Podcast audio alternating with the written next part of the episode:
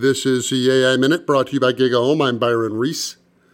When you type is artificial intelligence into Google to see what it auto suggests as possible searches you may want to do, the number one one you get is a threat. Is artificial intelligence a threat? Followed closely by is artificial intelligence dangerous?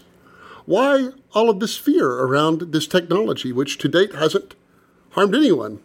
I think there are two reasons. One, we have a long tradition of fearing the things that we create, that they're going to rise up and destroy us. You can see this in stories like Frankenstein, and you can even see this further back in Greek plays that had, uh, like Oedipus, that had children killing their parents.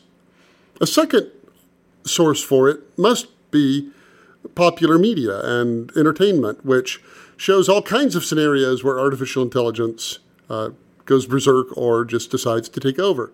We all know HAL in 2001 and all the rest of the examples. Of course, the truth is that that does not in any way indicate what is going to happen. That's a logical fallacy known as generalizing from fictional evidence. Interestingly, one of the autofill suggestions is is artificial intelligence capitalized? Even that there isn't widespread agreement on, which just shows to goes to show where we are in the science.